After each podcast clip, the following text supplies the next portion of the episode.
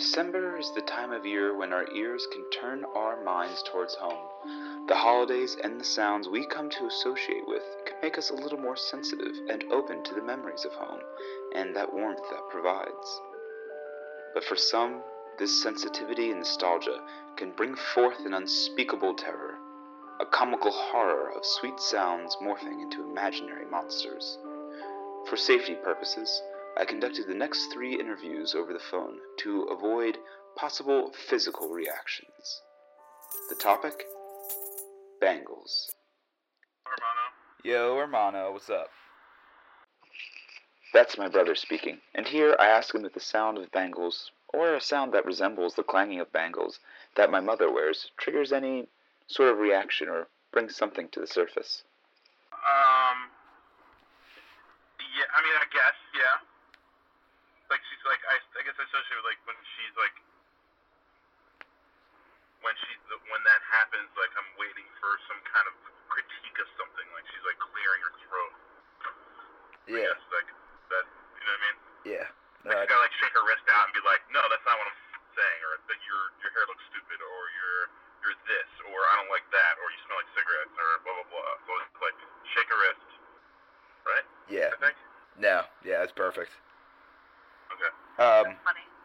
yeah. That's, wait, I want to know yours, Henry. What's Mine? yours? Do you have? Do you have Yeah, one? yeah, mine's like mine's like incoming fear and death. Like I'm about to get slapped and braided for yeah. You're about to get flayed like the uh, what's you know the Game of Thrones character. What's that? Like- the um. like every Ramsay Bolton was who my brother was looking for, but my mom's more a Tywin, if you know what I mean. My brother and I, though, shared the same feeling.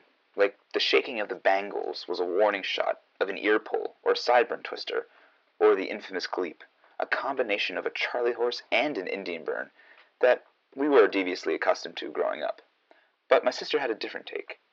I think I, I kind of re- reminds me of being young and having them come home from being out, um, or when I used when mom used to get ready to go out and she would, you know, try on a different bunch of different outfits and I'd sit there and then she'd tell me to, to hang up her clothes um, after she left, and uh, like that kind of movement in and out of the bathroom or like getting putting on her final putting on her gems as she used to say um, and then like coming down the stairs and hang up all of her clothes because she was late obviously and she'd say okay you know go hang up hang up all this stuff by the time i get back so um, Yeah. but but like you know the idea of like the that you remember that bureau that they used to have next to the in the old house next to the bathroom Yeah.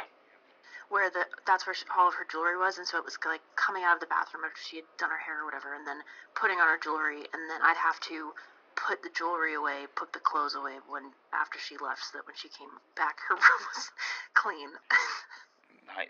Slave slave labor. Yeah. Hey there. Hey, what's up?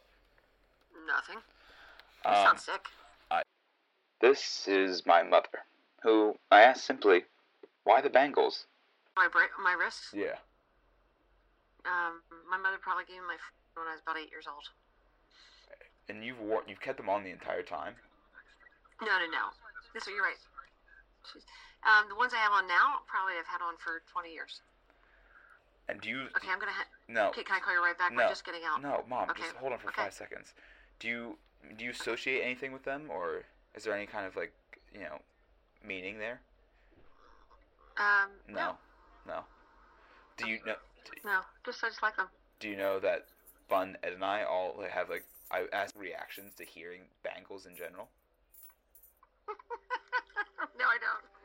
Yeah.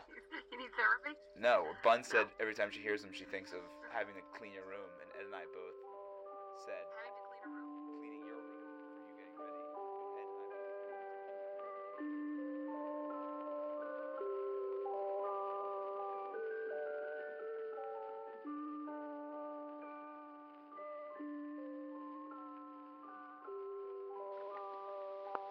It's strange and awesome how little innocuous things, like the rattling of a person's bangles, can implant themselves in a child's mind and grow into these tangible and sometimes potent feelings, or memories of a time and place.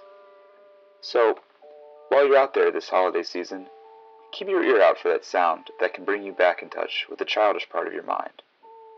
For WNSR, this is Henry O'Reilly, wishing you a happy holiday and a happy new year.